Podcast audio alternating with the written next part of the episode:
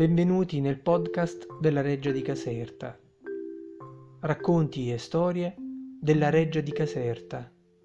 Visioni, prospettive e curiosità. L'Acquedotto Carolino. Voce Davide Racca. Dopo la cerimonia della posa della prima pietra, iniziarono le ricerche delle sorgenti d'acqua. Io non vi lascio vivere finché non mi avrai portato l'acqua a Caserta, disse Re Carlo a Vanvitelli, che il 25 aprile del 1752 scrive: «Sono stato 6 giorni a cavallo, ho visto molta acqua, ne farò relazione al re». Sui terreni del duca di Airola, Vanvitelli aveva individuato le sorgenti del Fizzo, dove ha origine l'Acquedotto Carolino, che arriva a Caserta dopo un percorso di 38 chilometri e 67 turrini di ispezione, e dopo l'attraversamento della Valle di Maddaloni tramite il monumentale viadotto dei Ponti della Valle, a 3 ordini di arcate sovrapposte e lungo più di 500 metri. Poi l'acquedotto si introduce nel suggestivo Bosco di San Silvestro, per giungere e sbucare alla grotta artificiale sul monte di Briano, dove diventa cascata a concludere o ad aprire il gran parco della Reggia di Caserta. Tutti in Europa volevano vedere quello che stava realizzando Vanvitelli. Il 15 febbraio del 1757 il barone Canzao, parente di Federico V di Danimarca, visita la Reggia di Caserta e dice: «Questo è sicuramente il più bel palazzo d'Europa». Poi si reca ai Ponti della Valle ed esclama: «Questo è veramente troppo».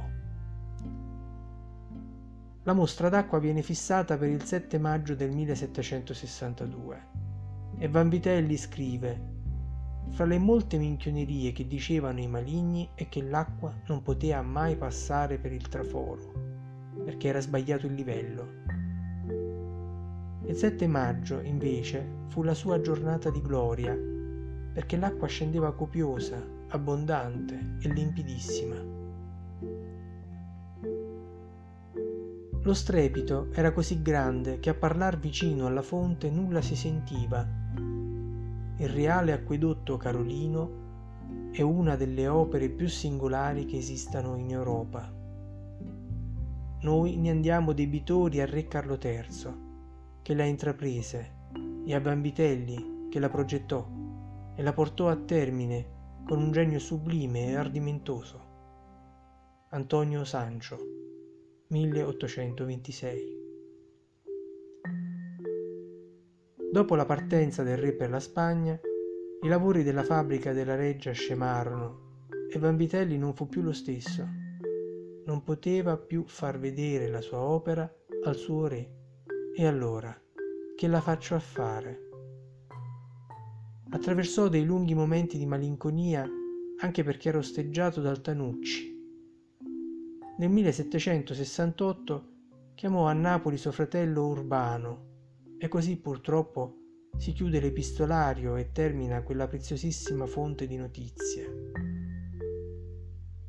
Don Urbano muore nel 1770. E Luigi, chiuso in se stesso, preferì risiedere a Caserta. Qui si spense il 1° marzo del 1773, nel silenzio generale, e fu sepolto nell'umile chiesa di San Francesco di Paola, senza nemmeno una lapide.